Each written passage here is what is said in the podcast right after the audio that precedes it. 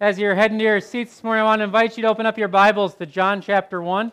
John chapter 1, beginning with the first verse. And as you're, as you're opening your Bibles this morning to John chapter 1, I want to thank uh, Tim Ryer, not here this morning, but I want to thank him for filling in for me last Sunday, leading our meeting in between services last week. And as we look ahead to moving forward to a different facility in January, I just want to remind us as we move forward that uh, we've got a lot of heavy lifting ahead of us. There's a lot of excitement, and uh, I want to give us a lot of caution thing. I've heard the phrase, now we're a church thing. There's nothing more untrue thing. We've been a church all along thing. There's a church anytime God's word is being proclaimed. We're not any better or any worse over the next 30 to 60 days. And uh, no one is sitting at home right now going, well, when a church gets a building, I'm going to start going to church. Simply untrue thing. We've got a lot of heavy lifting in front of us of finding people in the city of Sioux Falls that uh, need to be blessed, that want to hear uh, the message. And so we've got a lot of heavy lifting in front of us of reaching out and meeting people and uh, inviting people to join us at King of Glory. So I want to let you know I'm excited and full in. We're going to continue with two services, as Tim announced last Sunday, two opportunities for people to come worship with us. At the same time, as fully excited, want us to recognize We've got a lot of heavy lifting. There's nothing easy left to be done at all. Thing. Nothing easy to be done. And so I just want to remind us of that and keep us mindful as, as we move ahead. So we're thankful for all that God has done and looking forward to what God will do as we move forward. This morning we turn our att- attention and hearts to John chapter 1, beginning with the first verse. In the beginning was the Word, and the Word was with God, and the Word was God. He was in the beginning with God. All things were made through him, and without him was not anything made that was made. In him was life, and the life was the light of men. The light shines in the darkness, and the darkness has not overcome it. There was a man sent from God, whose name was John. He came as a witness to bear witness about the light, that all might believe through him. He was not the light, but came to bear witness about the light. The true light, which enlightens everyone, was coming into the world. He was in the world, and the world was made through him, yet the world did not know him. He came to his own, and his own people did not receive him. But to all who received him, who believed in his name, he gave the right to become children of God, who were born, not of blood, nor of the will of the flesh, nor of the will of man, but of God. And the Word became flesh and dwelt among us, and we have seen his glory, glory as of the only Son from the Father, full of grace and truth. John bore witness about him and cried out, This was he of whom I said, He who comes after me ranks before me, because he was before me. And from his fullness we have all received grace upon grace. For the law was given through Moses, grace and truth came through Jesus Christ. No one has ever seen God, the only God, who is at the Father's side. He has made him known. Let us pray. Almighty God, we thank you for your word this morning and your truth in the Scripture. We ask that you take that truth and do a work in our minds and our hearts. We ask that you'd capture our minds and our hearts with a vision of what you've called us to be, who you've called us to be. We pray that you'd refresh us this morning, reignite our hearts for the reason of why we're gathered here during this season. God, we thank you for who you are. We thank you for what you've done on our behalf. In Jesus' name, amen. Why? Why? I probably hear that question at least 10, 15 times a day now. We're in the why stage at our house. Everything you do is responded to with why. Why are you taking out the garbage? Well, the garbage is full. Why is the garbage full? Well, we've got junk food and we've got trash that goes in the garbage. Well, why do we put it in the garbage? Well, if we left it out, it would start to smell. Well, why does garbage smell? Well, it smells. Thing. Why do we put garbage outside? Well, it would smell inside. Well, why would it smell inside? Thing. Because it would smell after a while. Thing. So daddy eats lots of junk and has lots of garbage that smells? That's the conclusion you draw from that highly intelligent conversation we just had? That's a lot of the conclusion being drawn around our house these days for a lot of those why questions. Well, this, morning we simply want to ask the question why? Why do we celebrate Christmas? Why Christmas? A lot of people draw conclusions of why we celebrate Christmas, and you can draw a lot of different conclusions of why there's Christmas. A holiday, we need time off of work, an opportunity to give gifts, spend time with family, have some drinks, and an afternoon of games. There's a lot of conclusions that can be drawn for why. This morning we want to narrow right down and ask ourselves, why, according to God's Word, do we celebrate Christmas? This morning we turn our attention to John chapter 1 for the why. And you read John chapter 1, and you might notice there's no manger, there's no angel, there's no Mary, there's no stars. So, how is it possible that we can possibly get to the why of Christmas without all of that stuff? Well, John leaves out all of the sideshow, and John gets right to the point. You see, the Gospel of John was written for people that were just entering in and learning about Christ, that maybe didn't come from the Jewish heritage. They didn't have any concern about angels or Mary or Joseph. And, and John, you have to remember, was written as a standalone book. It wasn't intended that John was going to be the finishing of Matthew, Mark, and Luke. John didn't know that it would be compiled with Matthew, Mark, and Luke. So John wrote believing he was telling the whole story, that he was getting the main point across. And John knows that you don't need the manger, you don't need the shepherds, you don't need Mary to get the main point across. John gets right to the main point of Christmas in verse 14. And the Word became flesh and dwelt among us, and we have seen his glory, glory as of the only Son from the Father, full of grace and truth. In other words, John is saying what's happened and why John is even writing the letter is that God is with us. This is the point of Christmas God with us. Say it with me God with us. It's got two parts God with us.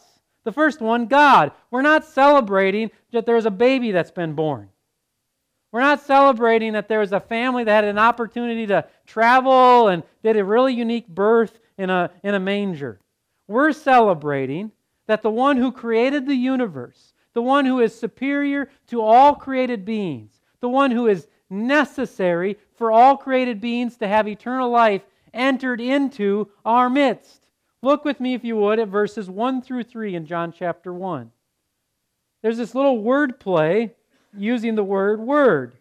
In the beginning was the Word, and the Word was with God, and the Word was God. He was in the beginning with God. All things were made through him, and without him was not anything made that was made. In other words, this Word has existed for eternity. Notice the emphasis here that anything that's been made was made by the Word. If you went back into Genesis chapter 1 and looked at in the beginning, God created. How did God create? He spoke. So the Word created, and now it's saying here, that Word, God which has existed for eternity, who is superior to all other creation, that Word, down in verse 14, became flesh. In other words, God with us. Not only is that word superior to us, look, me if you, look with me if you would at verse 4 and 5. This word, which is now referred to as Him, in Him was life, and the life was the light of men. In other words, this word brings us life because this word is the light of the world. So, this word is superior to creation, and this word is necessary for life.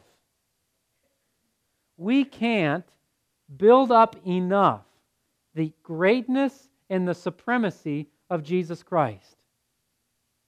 Sometimes during Christmas, it's, it's so easy to get focused on the baby and the shepherds and all of the common surroundings that we lose the majesty and the greatness of the one who's in the manger. The manger doesn't give us the majesty and the greatness, it's the identity of the one who's found there. The identity is the one who is superior to all of us and the one who is necessary for all of us to have life. one of the greatest challenges for all of us is that too often we make less of Jesus. We, we push Jesus down to be a teacher or a prophet. We push Jesus down to be a, a role model. When in reality, Jesus is more than a teacher and a prophet and a role model. Jesus is the creator of the universe. He's the Word who's existed for eternity. He's the Word who all things belong to. If we need to do anything, we need to magnify Jesus more. You know how sometimes when you when you do something to your children, maybe you've had your parents do something your children respond or you respond by saying, "Why do you make such a big deal out of that thing?" Because you you feel like, "Wow, that person just constantly keeps going back to that thing." Well, we should have people saying to us, "Why do you make such a big deal out of Jesus?" The reason we make such a big deal out of Jesus is because he is a big deal. Because he is the creator of all things. He is the one who all things are created for. At Christmas, we need to elevate the majesty of Jesus, the greatness of Jesus, because at Christmas it's God with us. At the exact same time as we're magnifying that it's God, we're also magnifying that it's with us. This is, you can't put this into words. There's no academic way of explaining this. You can't academically prove it. It doesn't make sense. It doesn't work with reason. It's beyond us, it's outside of us. God, the one who's superior and necessary for us, became flesh and dwelt among us. In other words, tabernacled, pitched his tent among us. It's really saying in verse 14 that the God of the universe came and pitched a tent right in the middle of humanity.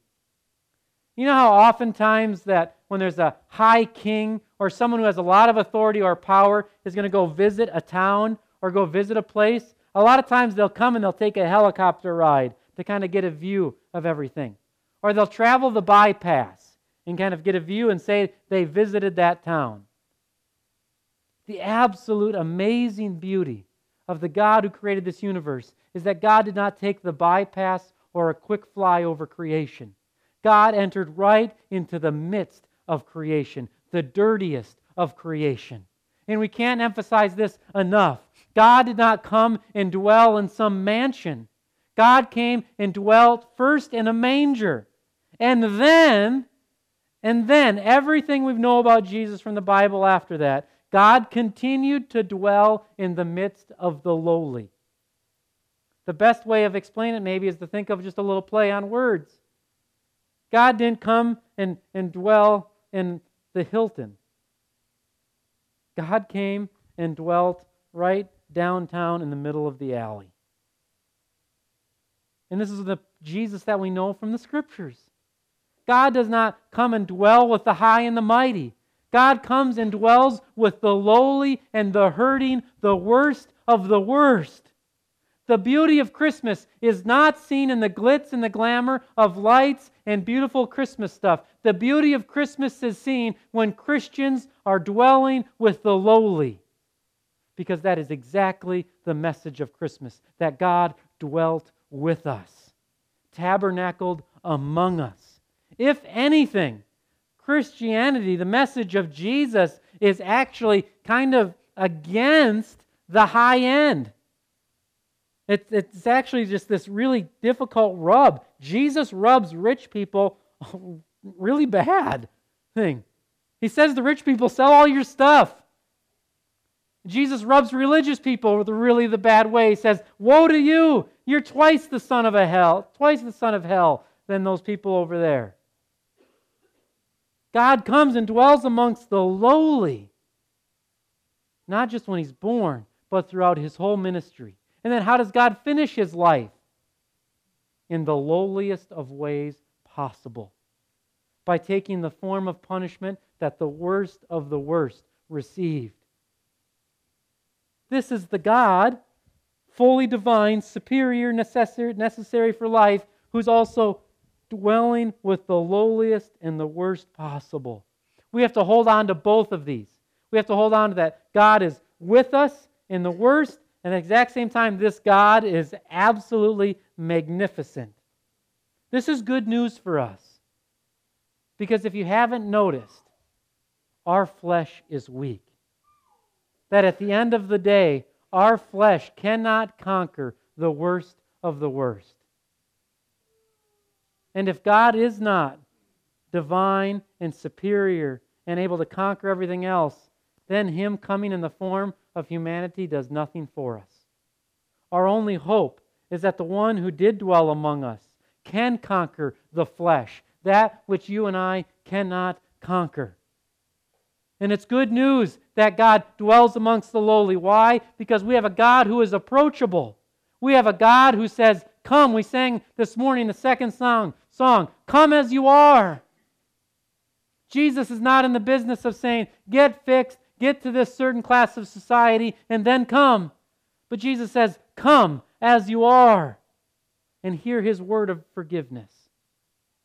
Christmas is all about God, the magnificence of him, his absolute superiority, and at the exact same time, that God coming and dwelling in our midst. How about us today? Do we live the Christmas message by dwelling in the midst of society? Are we willing to follow the example of Christ? To resemble the name of Christ and live the same way in which he lived? Dwell in the midst of the lowly and the worst of the worst. I would challenge you this morning study Jesus, meditate upon Jesus, and find a place where Jesus is with the high and the mighty where Jesus is with the popular. Challenge you this morning find it. Or meditate and study upon Jesus and see where Jesus really dwells. And where will we dwell? God with us, the one who is superior to creation, has come and lived in our midst. This week, when you turn to the glitz and the glamour, when you spend time down at the falls this week and the amazing light show, when you spend time with all of the decorations at home. Don't forget, in the midst of the glitz and the glamour, the best way the story of Jesus is told is without the glitz and the glamour, is in the simplicity of kindness and love to the lowliest of the lowly. God with us. Not only, though, is God with us. When God comes to us, God does something for us. The beauty of Christmas is that God doesn't just show up and say, Hey, I'm glad I was able to come for a little while and see what it's like to be a creature. No, God does something for us. Look with me, if you would, at verse 14, the end of it. Full of grace and truth. And then verse 16. And from his fullness we have all received grace upon grace. The message of Christmas is that God with us and also grace given to us. Say it with me grace given to us. This is absolutely awesome that God's favor and God's richness is just poured out upon us. I don't know anyone that everybody gets excited about opening up a gift, no matter what age you are.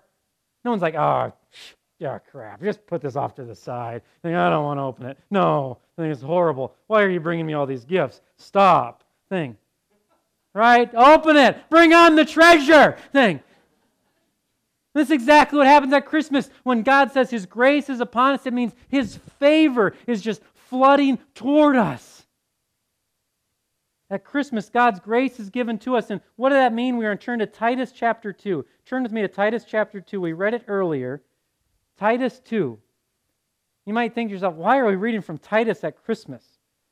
If you pay attention, if you're kind of a, if you're into the religious circle, you'll remember every Christmas season, Titus 2 is read from what's called the lectionary. A lot of churches follow the lectionary as a Bible reading schedule. Every Christmas, Titus 2 is read because Titus 2 tells the Christmas story. Titus 2, verse 11 For the grace of God has appeared, bringing salvation for all people.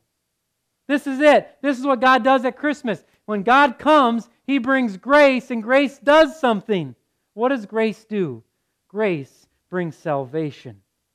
We've made a terrible mistake with grace. we've turned grace into leniency rather than grace being favor and God's kindness. Grace, it's grace is not God saying, "Well, I think we just need to loosen things up a little bit." You know, as you read the Old Testament, it's not like God got done with the nation Israel and go went, "That didn't work." Putting all those rules on stone and that temple situation, that didn't work. So I think what we're going to have to do here, it's not like God got together with the Holy Spirit and Jesus and was like, well, what do you think? Let's take a vote. Should we loosen things up and see if it'll work better? No. Grace is not leniency, loosening up. Grace is God just saying, I'm going to give my favor. I'm showing my favor to the people, and it's not dependent upon them. It's not dependent upon their works. It's not dependent upon their worthiness at all. I'm just going to pour out my favor upon them. Grace is God's position toward us. When you think of grace, think of it as a, a position of favor. You know when someone is really against you, their back is just turned toward you? Think of grace as someone arms open wide facing you. That's grace. It's a position of favor. We've turned grace into a leash. And now what we do is we have a competition. Believe it or not, this is a competition that's real. We have a competition between Christians who can be more graceful. So we say, we advertise, come to our church where you'll experience more grace. In other words, where we're just going to give a little more leash. Do you, you study again, I challenge you, study Jesus. When did Jesus ever give a little more leash? During the Sermon on the Mount, and Jesus said, Love your enemies as yourself. On the Sermon on the Mount, Jesus said, Be perfect as your heavenly Father is perfect. Jesus never gave more leash. We've turned grace into a leash. And what's happened is, you know those leashes that you've got the button on that you extend a little bit more out? Well, at home, I've got about 200 pound, uh, two 100 pound labs thing. And those leashes with a little button thing don't work. you want to know why? They don't need the button for it to be extended thing. They just take the whole thing right through the button. And then you, when you do push the button, it, they're gone thing. That's exactly what we've done thing. Is we've, we've pushed the button a little bit with the world around us. And guess what happens with the world around us? Because it happens in our own hearts and lives too. We're like, oh, a little freedom thing. Boom, gone. Take it and run. Grace is not just letting out a little bit more. Grace is God saying, I'm favorable towards you. Here are my riches. Here is my kindness. Not, I'm just going to loosen things up to make it easier, easier on you. Because look with me again at Titus chapter 2. This is so important. Verse 12 now. So, verse 11 says, Grace has appeared. Now, verse 12 it says, training us to renounce ungodliness and worldly passions and to live self controlled, upright, and godly lives in the present age. So, grace, what is it that's training us to renounce ungodliness? Grace. The grace that appeared is supposed to actually train us to pursue godliness. In other words, when God's favor appears, it's actually supposed to move us toward obedience to God, not put us in this gray zone of anything goes. At Christmas, we celebrate that God is with us, that He came and lived in our midst, but He came and lived in our midst for a very specific purpose to give us grace. And what does grace give us? Grace gives us salvation. This morning, we have a gift, not because of anything we have done, but because of the position that God is in. Look with me, if you would, at Titus chapter 3 chapter 3, verse 5. He saved us not because of works done by us in righteousness, but according to his own mercy. I, I show this to help us understand the difference between grace and mercy. Grace is God's position toward us, mercy is God's acting, action out of that position. So I go to God and I say, God, I made a mistake. I'm not asking God for more grace. I can't get any more grace. He's already extended every ounce of grace possible on the cross and through his birth. I don't ask for grace. What I ask for is mercy. God, I know you're in a position of favor towards me. I ask that you now give me what I don't deserve. That's mercy. When you're asking God for something you don't deserve, and then it's mercy when God extends that. When God says, I'm not going to give you what you deserve. At Christmas, God came and lived in our midst. God came and He's in a position of favor towards us.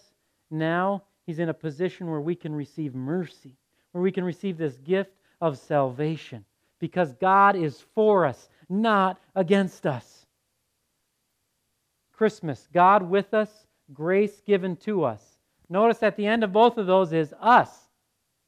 I mean, Christmas is all God, yet at the same time, I mean, Christmas does something to do with us. Well, what should be our response at Christmas? Our response at Christmas should be we are changed. Say it with me. We are changed. Now, a lot of you, this is hard. Change is good. Actually, change is necessary in the Christian life. If you're opposed to change, you're opposed to Jesus. Because Jesus' primary message was repent. In other words, change. You and I have to change. And at Christmas, we celebrate two changes. The first change that we celebrate is positional. Back to John chapter 1. Turn with me back to John chapter 1. Keep your finger in Titus 1. John chapter 1, verse 12. The first change that we celebrate is this But to all who did receive him, who believed in his name, he gave the right to become children of God. This is the greatest change that anyone can experience in all of their life, moving from being a creature of God to a child of God. There is a major difference between being a creature of God, where you are created by God, to being a child of God, where you now receive the inheritance of God Himself. At Christmas, when God comes to be with us and His grace appears, He actually makes it possible for us to become His child. This morning, this is the ultimate change that needs to take place and it's not something we do, but God does to us and we respond to. Notice, if you would, there in verse 13, this change of becoming his child is not a natural change. It's not a birth. It's not a blood. It's not a will of the flesh. It's not something I can just decide today, but it's of God. God does it. God changes us, and we respond with faith. This morning, we can be changed to be a child of God. And as we now are changed to be children of God, to experience that inheritance, there's another change that God also desires. That's a functional change in our day to day lives. Turn back with me, if you would, back to Titus chapter 2. So it's not that we're just changed now where we receive the inheritance, but now it's also, God wants a functional change, verse 12 and 13. Again, training us to renounce ungodliness, putting away worldly passion. We're seeking out self controlled, upright, godly lives. In other words, there's a behavioral change in our lives as well. This morning, we need to change.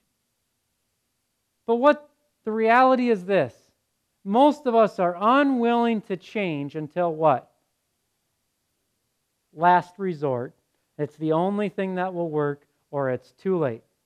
I mean, this is at least true physically thing for the majority of us, right? Until we're at the last spot, like, okay, I'm going to have to change this or I'm going to be done.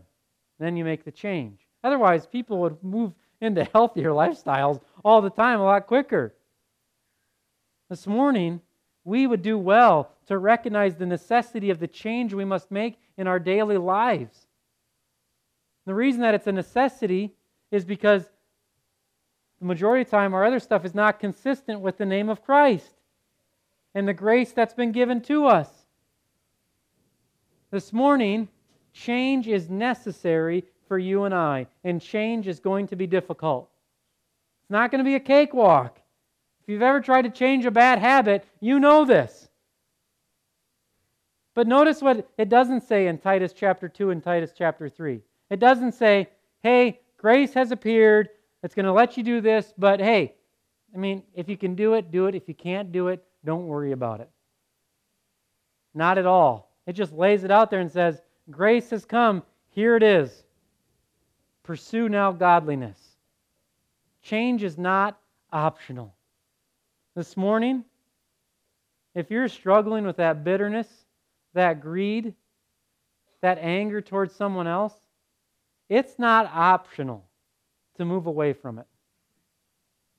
God says it's necessary to leave that life.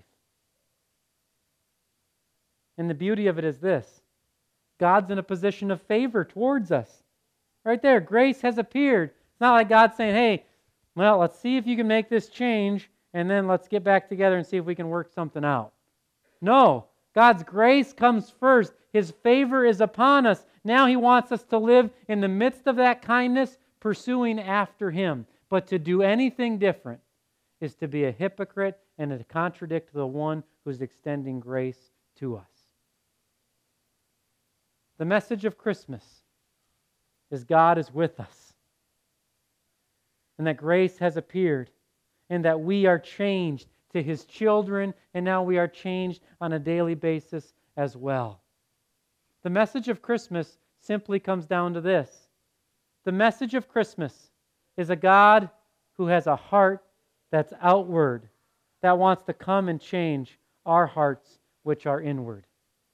This last week, we went off Christmas shopping with my young daughter, and we had to get two gifts. Pretty simple assignment. We had to get a gift for brother and a gift for mom. So we entered into the store, and I took out some cash, and I put the cash in her little purse, and I said, This is exactly how much you have to spend, thing. And you have to buy something for mommy and something for brother, thing. And she was all excited, thing. Gifts, and even at that point, she's excited to buy something for me. But I was like, No, don't worry about dad, thing. So you get right in the store, right past the carts, and these people are geniuses. Right, you start right there, you turn, she turns around, it's no longer mom or brother, it's like, Dora, well, brother doesn't want Dora. Mom doesn't want Dora. She wants Dora. Thing. No, now remember why we're here. We got to find something for mom and brother. Okay, we get refocused, move on along. We're kind of focused in now, get into the next aisle. What's in the next aisle? Elsa! Frozen. Well, who would have thought of plates with a frozen symbol on them? Well, they've thought of them at child height thing right? Well, we're here for mom. Oh, that's right. Okay, back focused thing. About an hour and a half later, thing. We leave one gift for mom and two for self. Thing.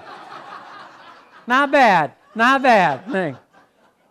Right? I mean, there were glimpses. There were moments where it was pure excitement, and it was. It was pure joy of trying to buy something for someone else. But then that glimpse and that moment changed really fast. Mainly because Frozen was in every single aisle thing. thing. Now, that's a really good picture of you and I. There are moments, aren't there? There are moments where it's just like zealous for good works, zealous for the glory of God. But then, just like that, that heart is turned right back inward, right back to self. And it's not frozen grabbing us, but it's something else grabbing us culture, popularity, acceptance. Something's grabbing us right again. That's us. That's our heart, a heart that's turned inward. But that's not the heart of God. That's not the heart we see in John chapter 1, where we see a God who's created the universe, and a God who does not say, Well, what's in it for me here? But rather, in John chapter 1, we see a king who says, I'm not going to consider equality with the Father something to be grasped, but rather, I'm going to consider nothing. I'm going to consider and take on the nature of a servant, being formed in the likeness of another human being. What we see in John chapter 1 is a heart that is outward a heart that wants to come outward and change you and I as well today.